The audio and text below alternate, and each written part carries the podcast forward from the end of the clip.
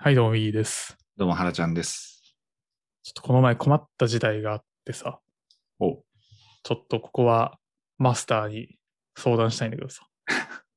何のマスターでもないけ 俺もちょっと何マスターか分かんなくて、何マスターか言えなかったわ。あの、まあ、会社の人と4人ぐらいでこうウェブ飲みをしていましたと。で、業務上割と近しい人たちで同年代ぐらいだったんだけど、こう、どんな話をしていても、必ず最後に仕事の話になってるっていう、ど。おー。趣味の話をしてたのに、なんか仕事に置き換えて、その仕事の話をしていて、仕事の話になってるっていうのが、なんか4回ぐらいあってお、なんか毎回仕事の話になってませんみたいな。ってなったんですよ。はいこれの回避方法が知りたい。ああ、回避したいんだ。あ、そうだね。なんか、みんながずっと仕事の話したいわけでもないっていう感じだったからさ。ああ、4人がってことね。あ、そうそうそうそう。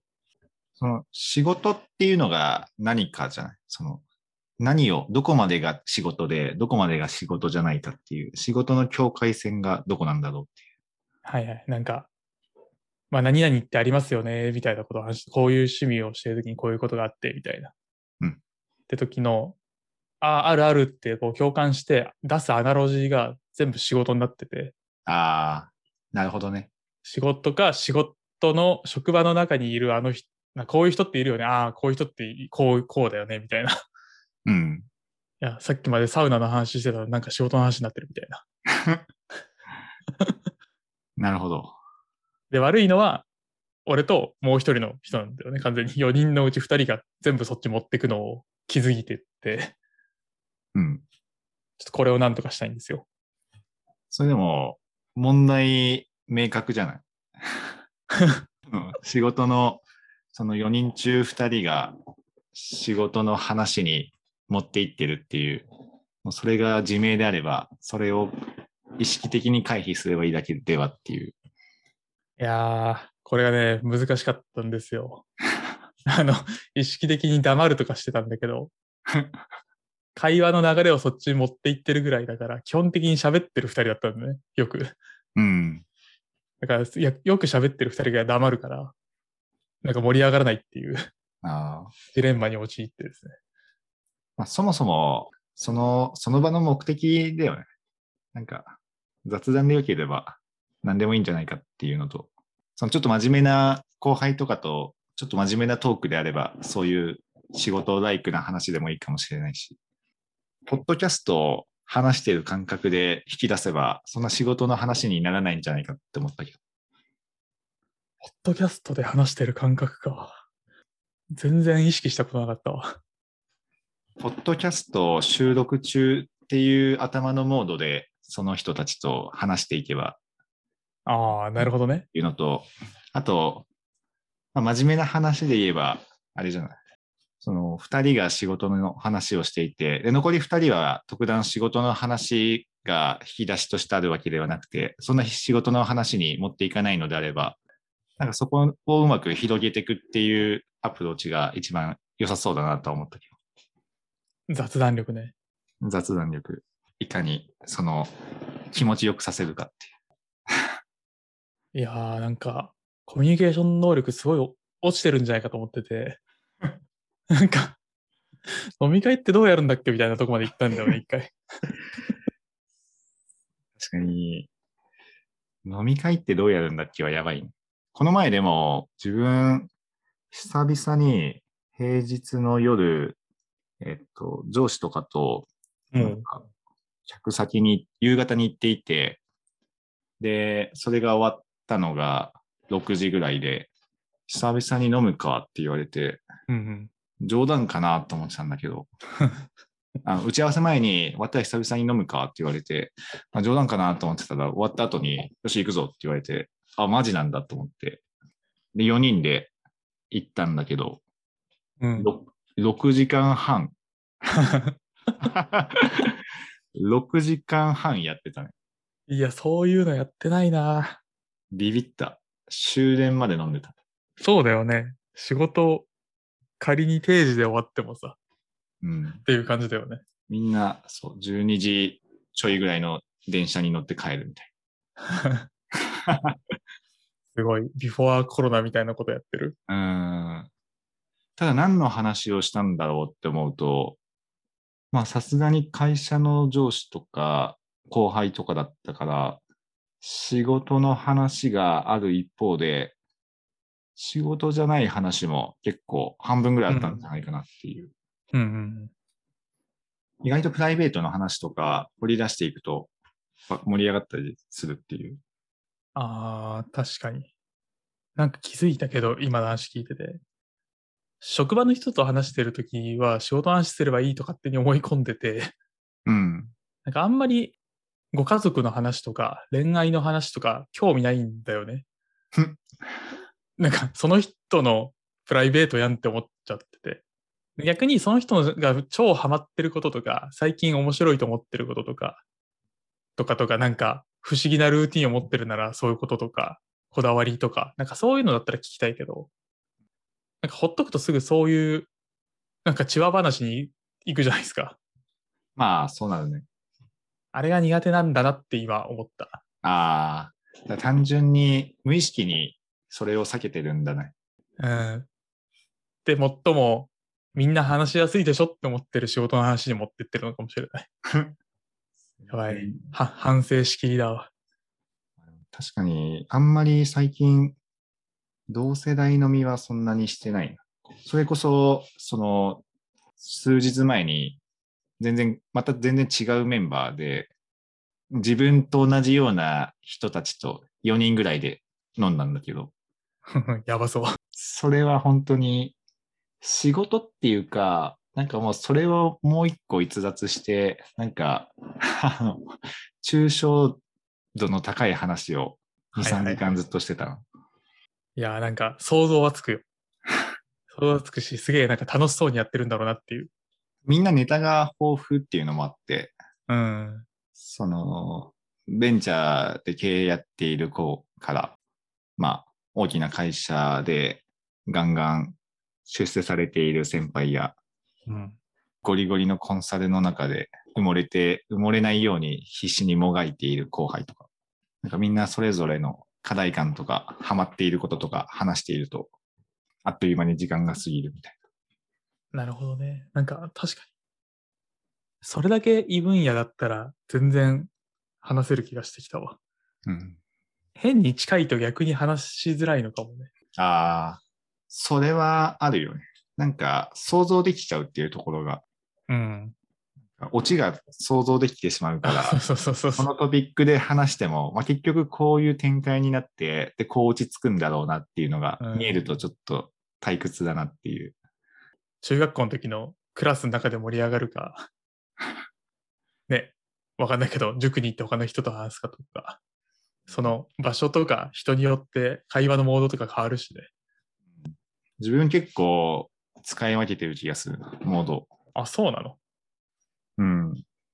あんまり変わんない印象があるけど、まあ、そんなに見たことない。あ、というかまあ、モードって言っても、2つのモードしかなくて、はいはい。ちゃんと考えるモードと、あの、ゲスの極みみたいな話を95%するか、どっちか。ああ、思い出してきたわ。それあったね。ていうか、大体同期と飲んでるときそんな感じじゃない？同期とはそれにしかならない。同期と真面目な話をする意味がわかんないから。まあ、二次会とか三次会とかで徐々に真面目になっていくみたいなのは。傾向としてはあるけど、大抵、なんか、18歳、19歳ぐらいの、なんか、クソみたいな大学生がそのまま大人になったようなメンバーで、そのまま会話してたっていう、懐かしいな。最近そういうのないよ、さすがに。最近ないね。確かにね。なんかさすがに5年目ぐらいまでやってたもんね。うん、そうね。入社3年目ぐらいまでは結構な頻度でそういう飲み会あって、今思えば、大体同じトピックで、同じ、同じネタで、あ、また出たこの話題。で、またこうなって、こうなって、こう盛り上がって、こうオチが来るみたいなのが、分かりきってたけど、めちゃくちゃ楽しかったな。そうだね。なんか、勢いあったよね、あの時ね。っていう楽しみ方と、全然真逆のビジネススクールガチ勢となんか夜10時から、なんか、始発まで飲むみたいな。そういう夜10時開始の始発までひたすらそういう話をするっていう、なんか両方とも自分は楽しめるタイプだ。ああ、なんか、いいね。ど、どういうのにでも対応できるというか、ど、どっちも楽しめるってのいいね。うん。ただ、あれだな、中間があんまりないかもしれないね。そういう意味だと。はいはいはい。から、なんていうんだ、普通、会社の中の、その、おとなしい子と飲み行った時に、特に3人とか4人で飲み行った時に、どう、どう立ち振る舞うのがベストなのかって思うと、どうなんだろうっていうのはあるかも。なるほどね。面白い。差し飲みとかあんまりしないの？後輩とか先輩、あ、意外とするけど、ただ、もう決まってるね、する人が。ああ、いつも行く人ってう。ん。なんか、信者系か、信者系？信者系後輩か、まあ、自分が親しい先輩か、同期とか、そういうのが多いかな。あんま、上司とかと二人で差し飲みとかあんまできないかも。ああ、意外、そうなんだ。うん。上司、隣の上司とかだったらいいけど、自分の上司だとちょっと近いなって思っちゃう。直の上司か。確かにそれはすそうかも。うん。職、でもそう思うと、あれなんだろうね。上司としてはさ、なんか部下がどう思ってるかとか気になるんだろうけど、部下からすると、直上司と差し飲みきついわとか、思ってしまうんだろうね。どうしてもね。なんだろうな。自分がいつかそういう立場になったら怖いな。そうか。なんか、マネージャーとかだと確かにないけど、一つ上の上司とかだったら全然行くけどね。あそれ管理職ではなくてってこと？あ、そうそうそうそう。ああ、それはね、全然あるよ。うん。管管理職とは確かに行くことないかも。行行ったことないのかな。差しはあんまりないな、自分。てか、本当にないかも。出張中ぐらいだね。はいはいはいはい。うん。ただ、上司と差し飲み結構気使うからな。気使ってると思われても嫌だから、気使ってないと立ち振る舞うことに気を使うみたいああ、いや、すごいわかるわ、それ。いや、気をつけててもそう思われると思っておいた方がいいね。これはね。な。そうだね。それは。あと二人とかだと、話の広がりが難しいよね。まあ確かに、いつもの話とかなりそうだね。そうそうそう。三人とかになれば、なんか全然自分が想定していない論点に飛んだりして、あ、なる、うんそういうのがあるんだとか、なんかそういうのに関心今持ってるんだとか、新たな気づきとかがあって面白そうだけど、二人の差し飲みは大体決まってるからな。ちょ確かにっと。これ相談させてください系か、ちょっとこれ聞いてくださいみたいな 話がまあ確かに。大体そういう何らかちょっと目的があるパターンか、まあ、単純にちょっと軽く一杯行きましょうみたいなパターンか。いやー、飲み会難しい。もう飲み会のスキルほぼゼロに近いと思うわ、今。あんなにやってたのに。漢字とかやってたよね。すごいやってた気がする。イベントごと好きなんだよね、なんか。ああでもそういう意味だと、大人数よりは少人数のが好き好きだなって思った。え大人数って言いながら大人数でよく飲んでー、うん、いや、そうだよね。た。そうだよなと思いながら。あの、気を使わない大人数なら全然 OK って感じか。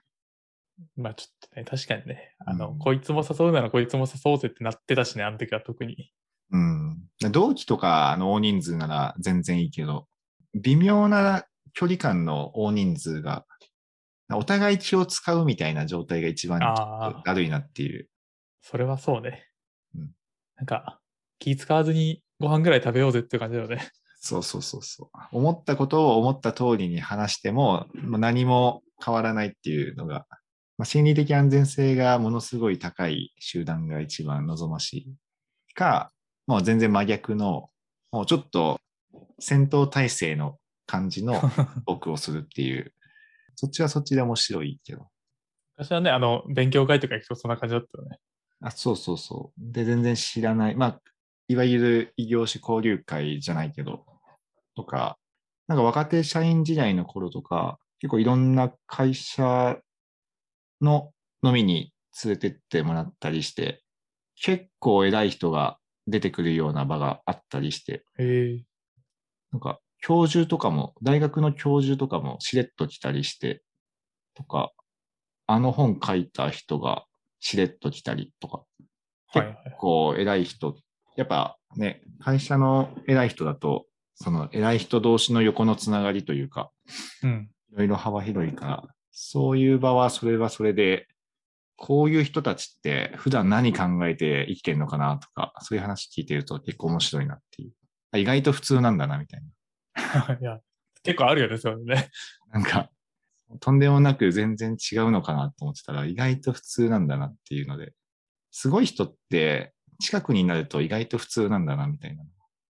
なんか意外に自分たちと近い感覚を持ってくれてるんだな、みたいなのあったりするよね。うん。そうそうそう。な本当紙一重なんだろうなっていうのは、と思ったりはした。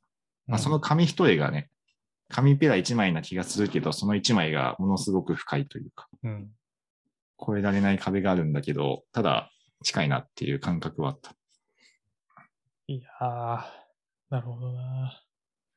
あれなんですよ。友人関係とかでも、初対面の方が、なんだろうな。いろいろ話聞こうって思うし、いろいろ話するんだけど、仲良くなると逆に雑になったりするんだよね。あの、個人的な話だけど。うん。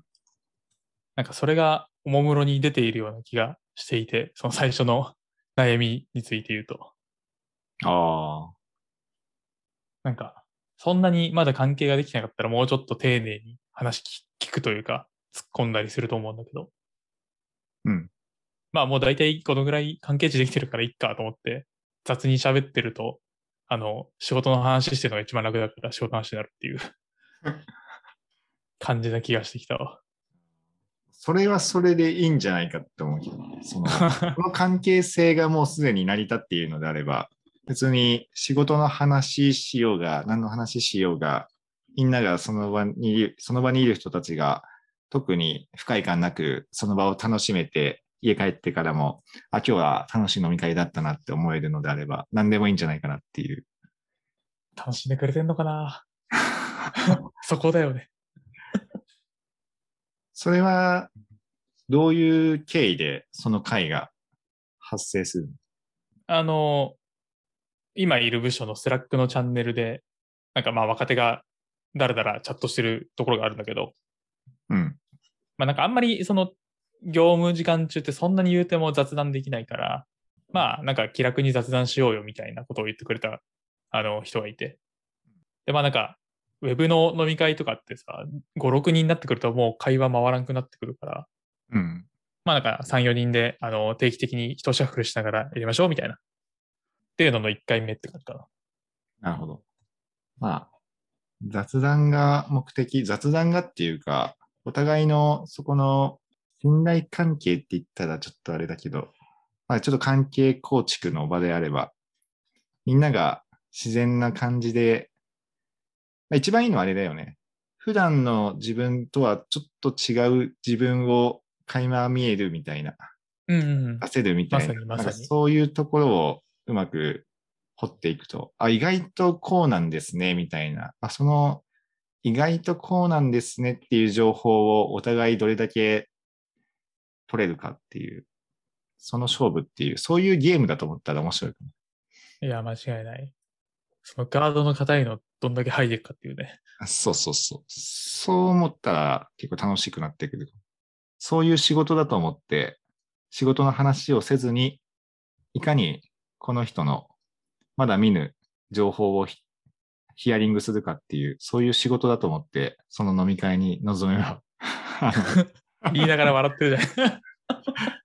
の仕事の話に、仕事の話ではないけど、仕事をしながら楽しい話をするっていう。いやー、いやもうおっしゃる通り、おっしゃる通りなんだが、それをみんながやろうとすると、大体恋愛と家族トークになるのがね、ちょっとね、しんどくてね。ああ恋愛と家族トークとか、そういう話を、まあでも大きく大別するとさ、仕事の話か、そういう恋愛とか家族とか、そういう話か、なんか趣味の話。うん。で、ちょっと勉強している内容とかさ、ちょっと、でもなんか趣味とか勉強とかも結構仕事につながる部分もあったりするからさ、そうだよね。まあそれを仕事と捉えるかっていうので、で最初の自分の質問に戻るんだけど、だから仕事って何かっていう話なんだよ、結局。うん。仕事って、仕事の境界線がどこかっていうので、なんか自分の場合だともう、大きく見たら全部仕事だし、小さく見たら全部仕事じゃないみたいな。そうなんだよね。自分も広い意味ではほぼ全部仕事だと思ってるし、うんある側面では仕事ではないとも思ってるから、なんかそこが人によってずれてんだろうなっていうのは感じるかな。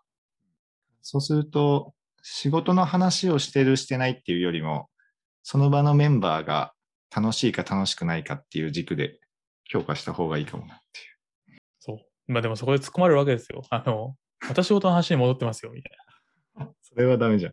これダメじゃん。でも、正しい、最適なタイミングで最適なフィードバックがあるから、それを学習すればいいだけだ。